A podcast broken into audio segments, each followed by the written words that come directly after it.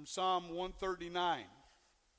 Recent days in our nation, it's become quite apparent that there are agendas in state governments, in legislation, things that are yet to be even birthed that we don't know about. In fact, one of the ones that you've been hearing about Virginia and the governor there and the legislation that uh, he wants to to uh, to bring. But there is also uh, what happened in New York State, and uh, that's already been signed into law. Uh, governor Cuomo. Uh, and the rejoicing. I mean, it was sickening to watch people rejoice over something like that. They even lit up a building for the day because of that legislation. So, in light of that, and the things that you may or may not know about is this is also going on in Rhode Island. There are other states that are looking at similar legislation. We have an assault on life.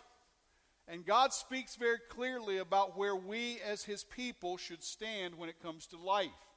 I also realize that when we talk about a subject like abortion, I realize that, that today, because of the vast number of those that have experienced abortions in our nation over these last almost 50 years now.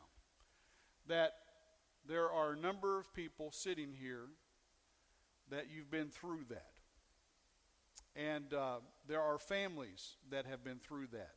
There are men sitting here that you thrust that and were consenting to that, or you even pushed that on a lady that became pregnant. So I, I, I, simply say this I speak with a season of grace and mercy because of that when I speak on this subject. And I want to say something at the beginning, I'm going to repeat it at the end. If you've been there, I already know you're suffering. I have counseled many, many people that have been in that arena of life. And the guilt is overwhelming later on when they figure out that's what's played out. They've taken a life. So I want to say something to you. There is repentance for you, and there is a gracious God that we serve that stands so ready to forgive if he hasn't already forgiven you because you asked him before today. He forgives us for our failures. And that's where your healing lies, is coming to him and allowing him to bathe you in his healing solution that's in Jesus Christ. So I just share that up front because I realize just about every family has been at least affected by this subject matter today. I want you to join me in Psalm 139, and I want to ask God to bless our time. Father, thank you for the great worship and praise. We thank you for this service. We thank you for every single person here. And Lord, I've already had people today tell me that they almost didn't come because of the subject matter, that it just so deeply troubles them. Lord, I pray that we would not run from this, but we would be people that realize we must engage. We must speak and we must exercise our voice. Father, or it will be taken away from us. There's a mass attempt in our nation to shove the Church of Jesus Christ in the corner and tell us to go to our buildings and be quiet. And Lord, this pastor, I will not be quiet. I know what you've told us is truth. The truth must be free in our culture. And Lord, then people can decide. So we pray that as we approach this subject today, Lord, we do it with fear and trembling, in all humility but the real Holocaust of this 21st century and the end of the 20th, it needs to stop. And we ask this in Jesus' name. Amen. I want you to join me today in Psalm 139. I'll be in some other passages as well, but that'll be where we kind of sit down today in the passage that I'm going to share with you. And one thing that's really, really important, you know, it's really saddened me that the governor of uh, Governor Northam of uh, Virginia, he got in the news because of some statements he made. And the statements he made had to do with infanticide. It had to do with the, the, the, the killing of life after it's actually born. He made the statement about after the baby was born, and this is now you got to remember who this guy is. Before he was governor, he was an OBGYN. So to think of a doctor that's supposed to be about saving lives and has taken the oath to do such, it's just kind of mind boggling to hear a doctor say this and say the reverse of that. But he may have seen the language about let's keep the child comfortable and then there will be a discussion with the mother and the doctor about what to do. And it's the discussion, the open endedness of taking a life.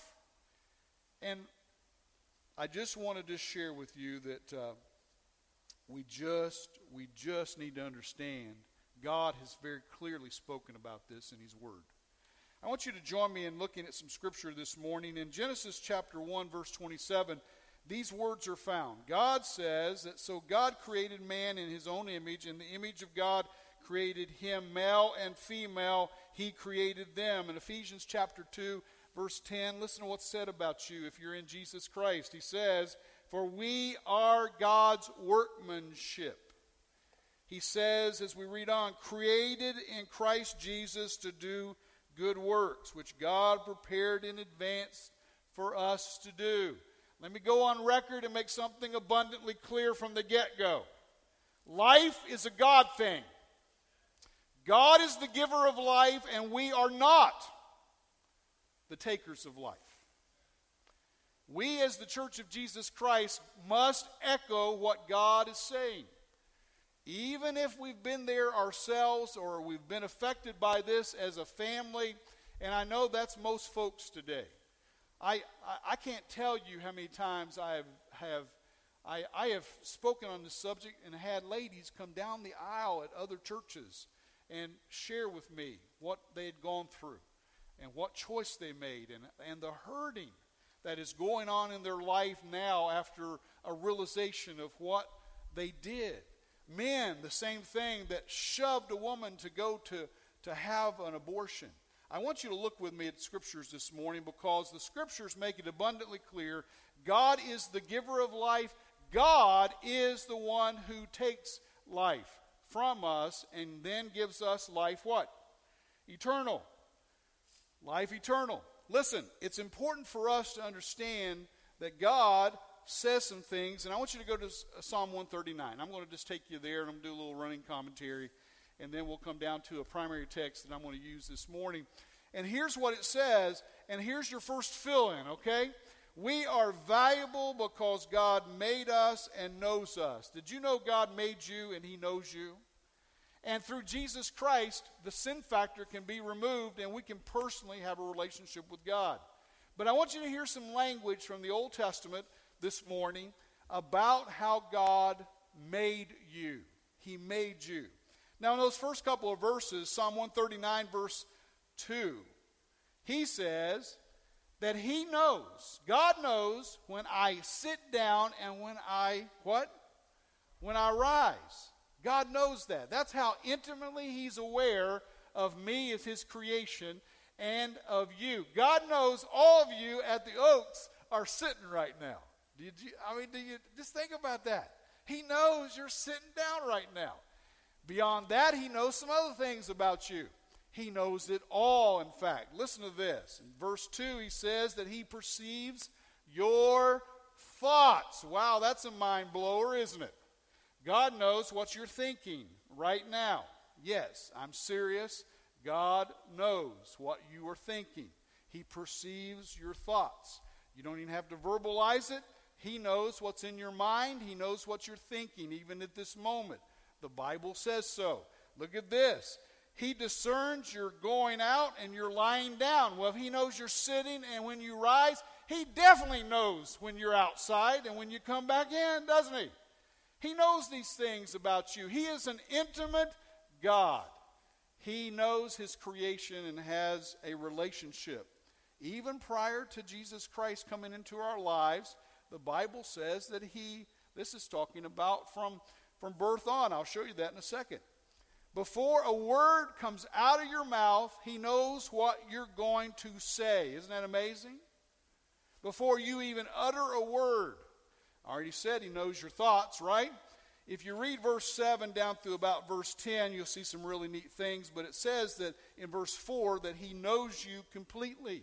He knows he knows it completely. He knows everything about you. If you read 7 through 10, you'll see that you can't go anywhere, get separated from Him, that He's got you. He sees you wherever you go. It even paints a picture that if you go to Sheol, He knows you're there.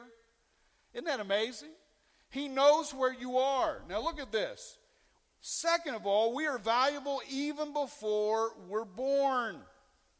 We need to really understand what God does when He makes and creates a baby. Listen to verse uh, 13. He says, and I'm going to kind of camp down here 13 to about verse 16. He says, For you created my inmost being. The psalmist is speaking about his own creation. And listen to this inspiration of God that God gives to him in this psalm. He says, You made my inmost being. You knit me together in my mother's womb. I praise you because I am fearfully and wonderfully made.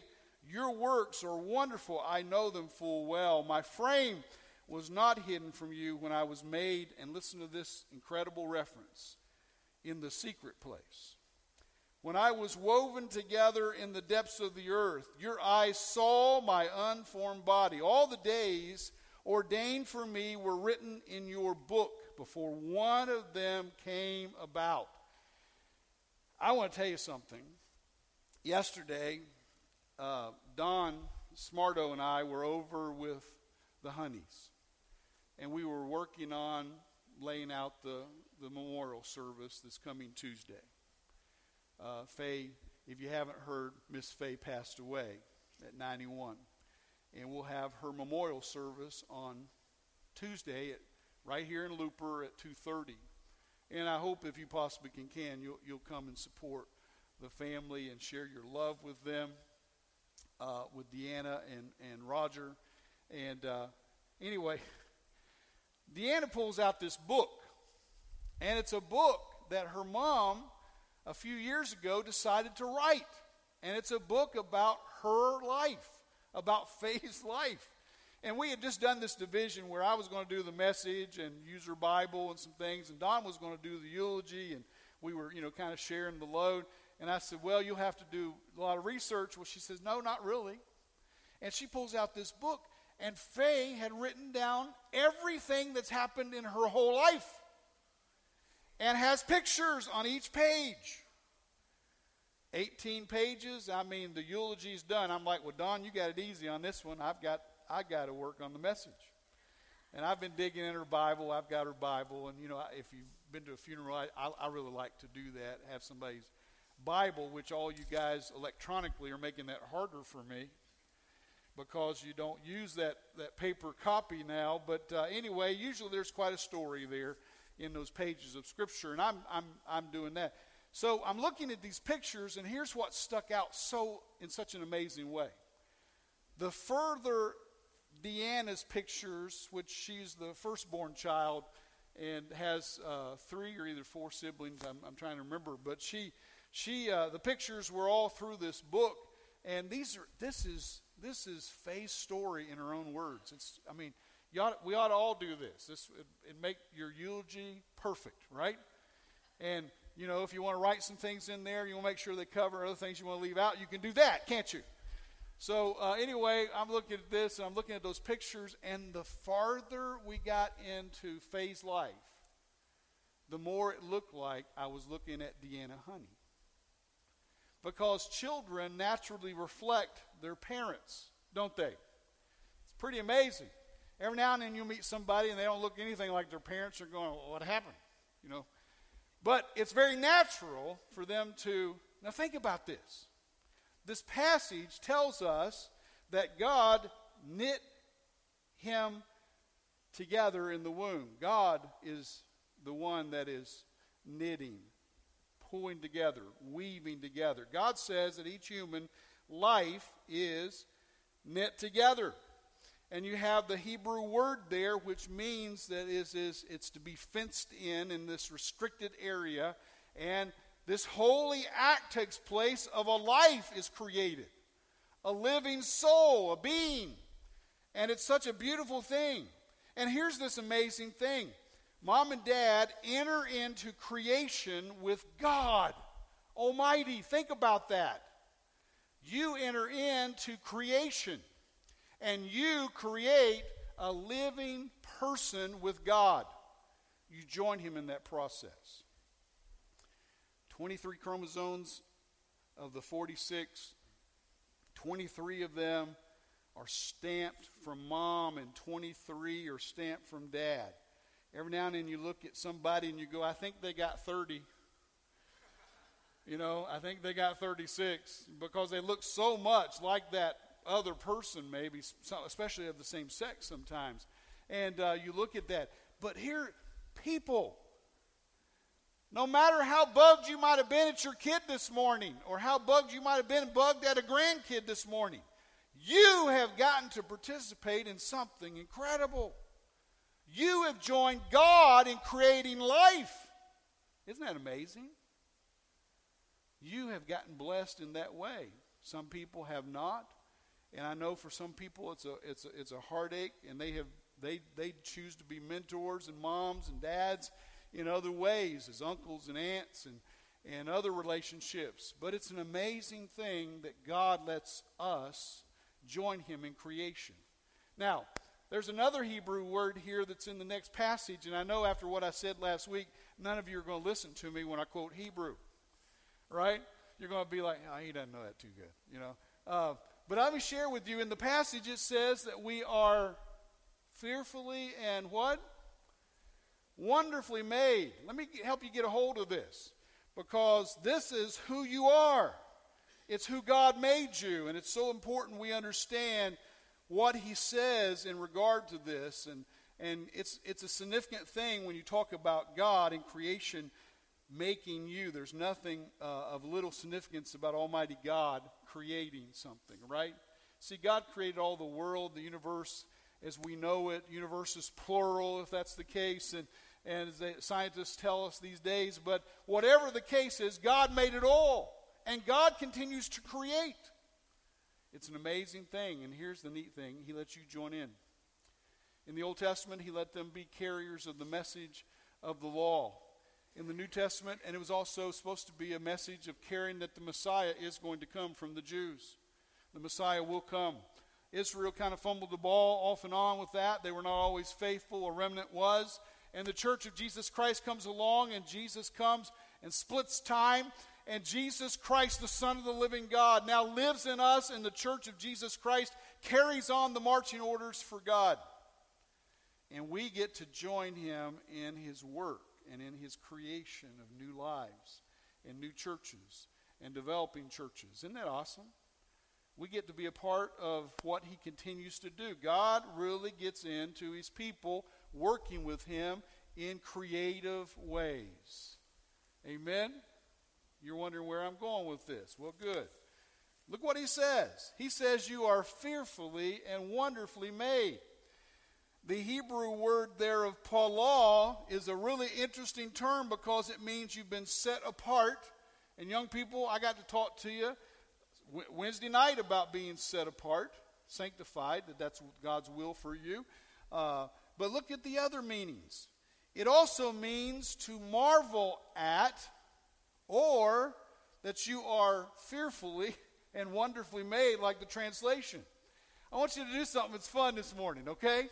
Church ought to be fun. Amen, church? It ought to be fun when we get together.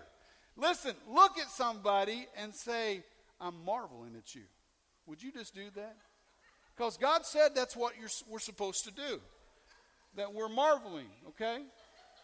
Now, you in return say back to them, I am fearfully and wonderfully made. All right? And isn't it funny that we come in all shapes and sizes? God tells us in the book of Luke, chapter 12, verse 7, He even knows the number of hairs on your head. For some of you, that is a mass event.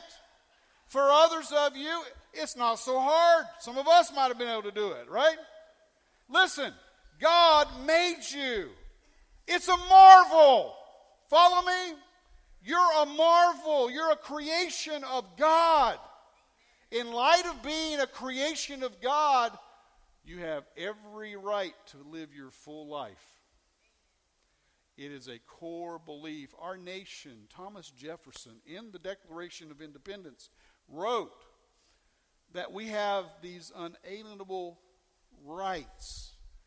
And that for us that would be starting the United States of America, those rights are what?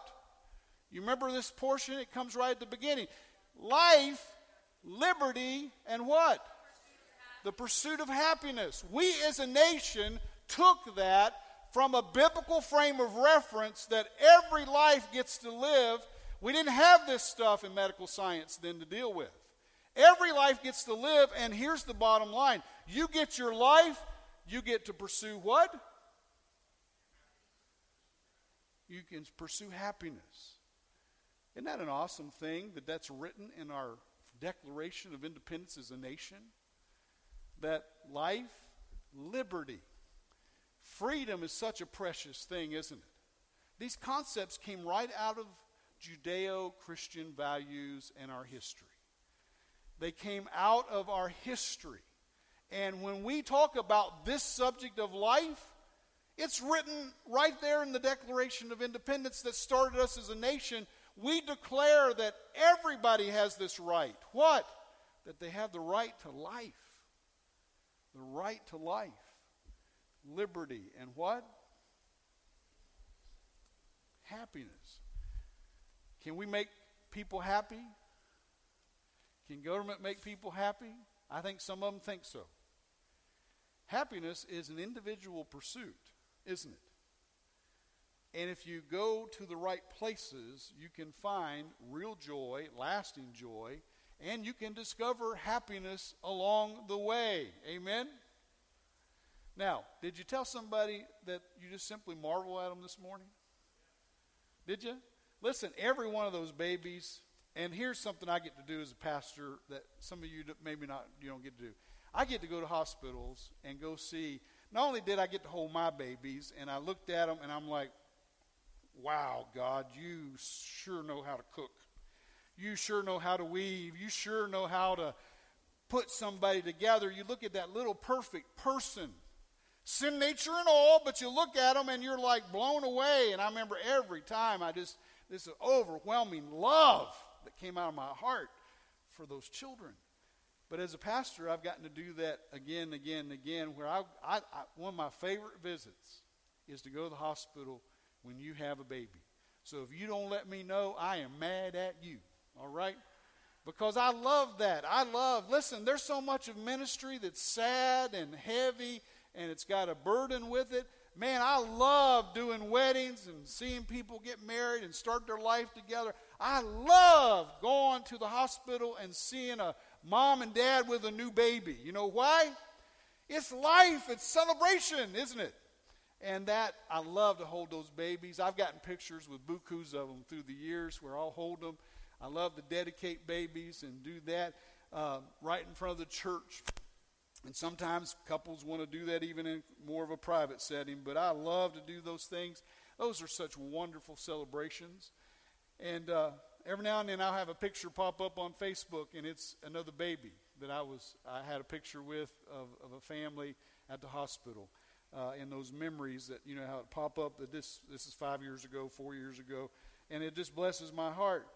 You are to be marveled at. Isn't that awesome?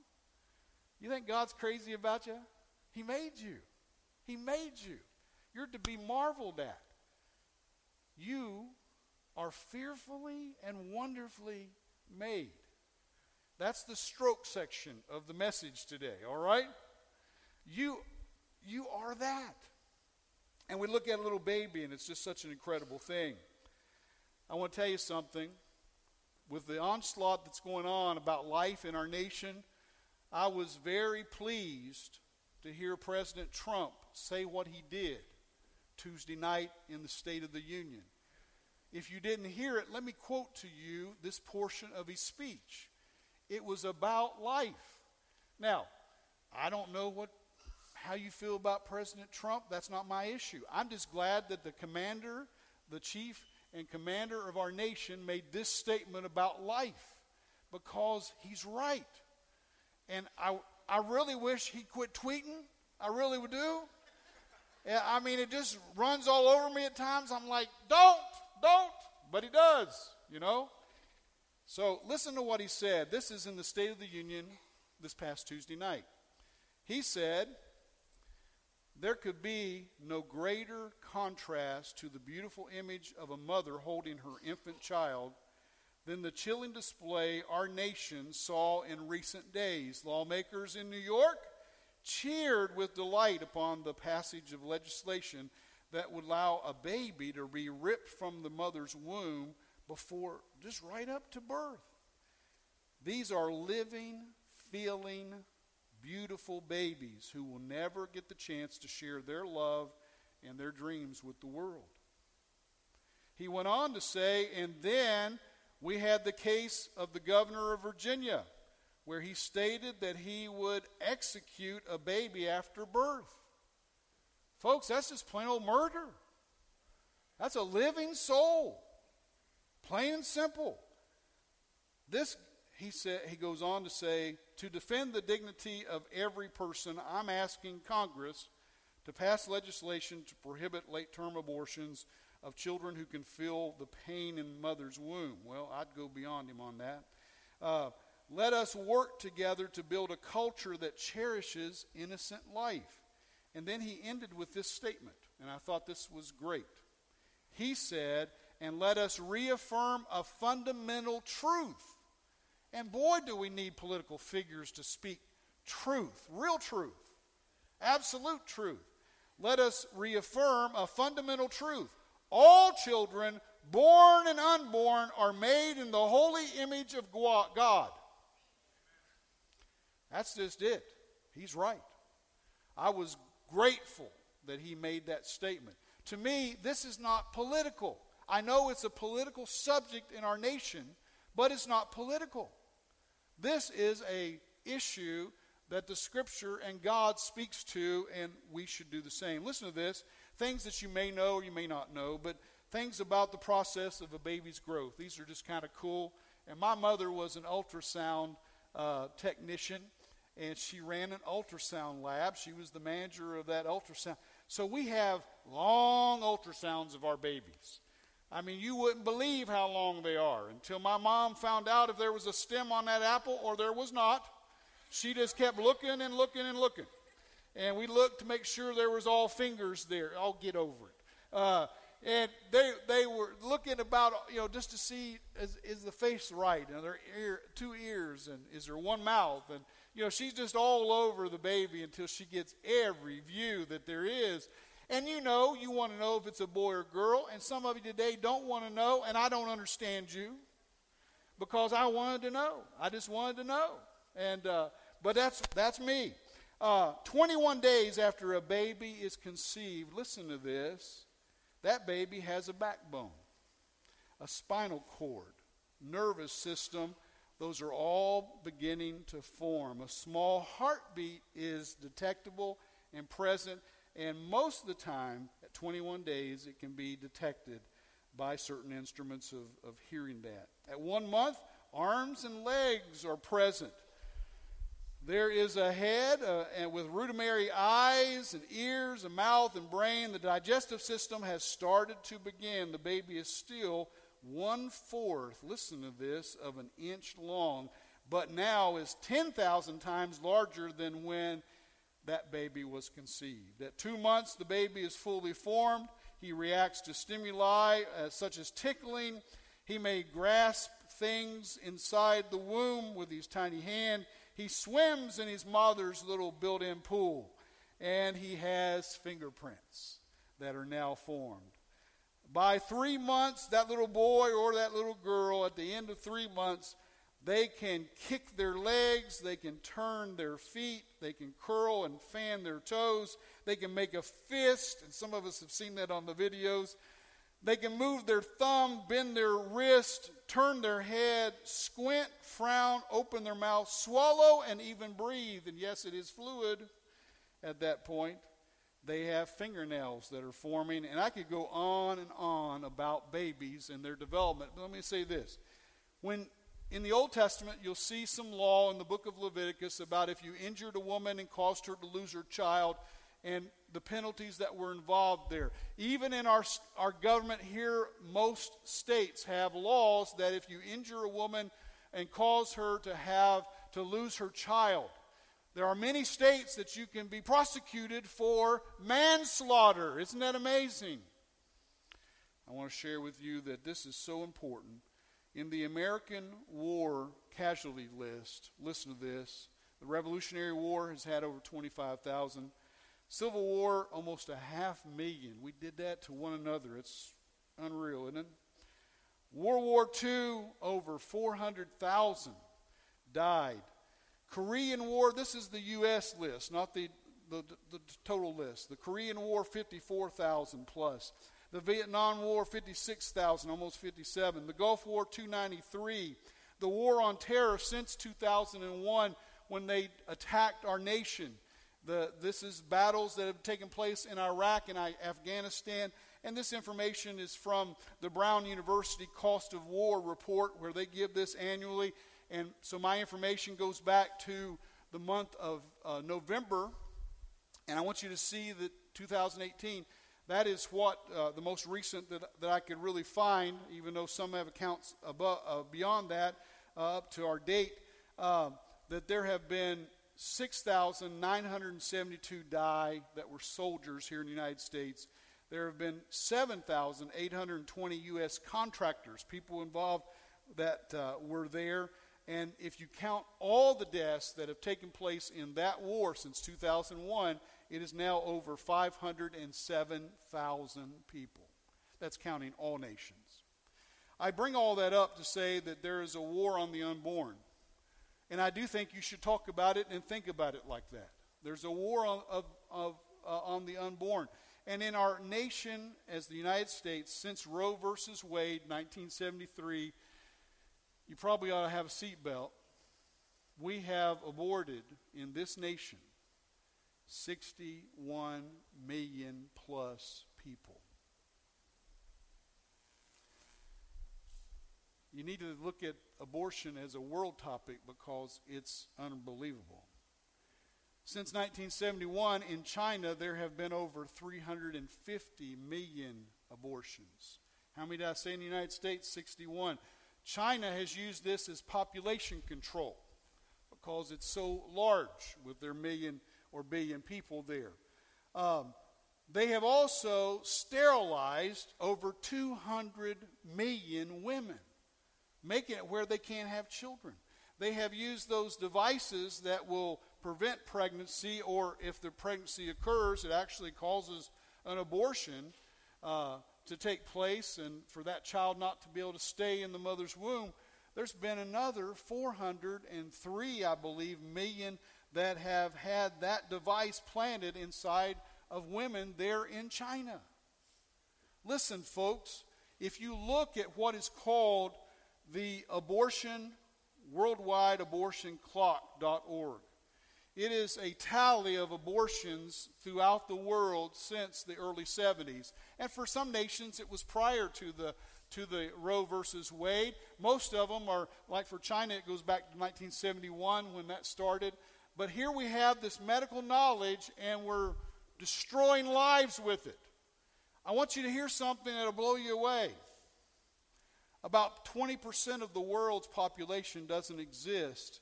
Look at the figure. There it is 1.5 billion. And you'll see that's on Thursday that I put that stat there. That was Thursday morning. I was studying for this message and I looked at the world clock, the abortion world clock, that while I was doing the message. So there's been four more days that have added on. And here's the bottom line Basically, for every second that goes by in our day, there's another child aborted in the world. Some seconds, it's two. It's higher than that now. I don't know about you, but that is staggering, isn't it? To think that that many people haven't had life. I want to share with you this, and let me just wrap up. Some of you know of an evangelist by the name of James Robinson. James Robinson can preach. And he's getting up in some years now. I think he's up in his late 60s or maybe early 70s. But he is he's up there. And I'll simply tell you this. James Robinson, his mother conceived him in a rape. She was raped. He was the product. Well, abortion wasn't even available then. This is back in the uh, late 50s or early 60s. Uh, no, it's earlier than that, back in the 50s. He has led, I saw him preach in uh, San Diego, California one time when we'd taken a bunch of men from Tucson, Arizona, the church I pastored, to San Diego to a Promise Keeper event.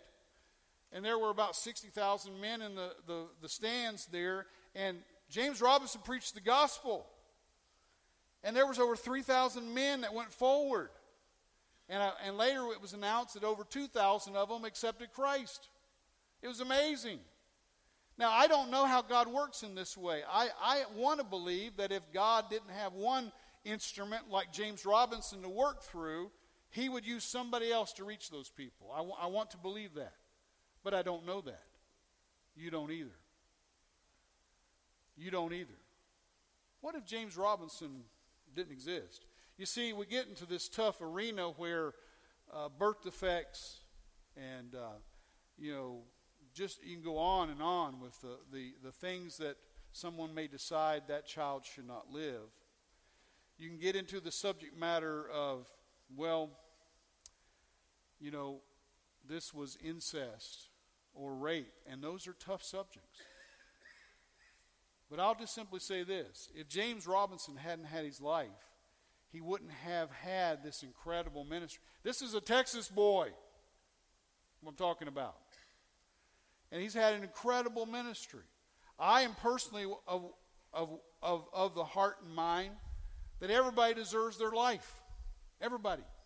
So for me, that's the, and, and listen, if you come out a different place on those topics, I can understand that because that's that's brutal to that woman. That's further further further pain in her life. But there is adoption. And there are lots of people that like to have a baby. And you got to weigh that out. Bottom line is, I want to leave you with this, and I'm going to close with this. In the book of Proverbs, chapter 6, Solomon, in all of his wisdom, says, there's some things that in your fallen nature God just despises in us. Here they are. He gives us a list. So reflect upon this yourself of whether the, any of these are true about you. There are six things the Lord hates, seven that are detestable to him about his creation, humanity. He hates haughty eyes. Another way to say that is when we're full of stinking pride, God really hates that. He likes humility. He's the one that made us. We really don't have that much to brag on. Amen. I know I puffed you up earlier, but now I'm deflating you, okay? He says he hates a lying tongue. Boy, does Washington, D.C. need to hear that. Hands that shed innocent blood. Are we not talking about that subject today, right now? Hands that shed innocent blood. That is abortion. Man, we lived in we lived in, in Dayton where Dr. Haskell's was the inventor and the one that propagated the third trimester abortion. He was having babies partially delivered and then taking an object and literally ripping out underneath their skull their brain stem. That's, I mean, that's how gross, that, that's a baby, a helpless baby in its mother's womb, that that, that technique. We, we, we saw some of those clinics of his close. But he's the one that start, started, he and a few other doctors started this third trimester abortion. It was right there in Dayton. He kept starting and opening new clinics. It's all about the money. He said, A heart that devises wicked schemes, feet that are quick to rush to evil, a false witness who pours out lies, and a man who stirs up dissension among brothers. That ought to come all the way home to the church. Amen? That that should not be. Yes, stand up for what's not right in church, but my goodness, don't fight, let's don't fight among one another. In, in society and in culture, hands that shed innocent blood. We'll close right there.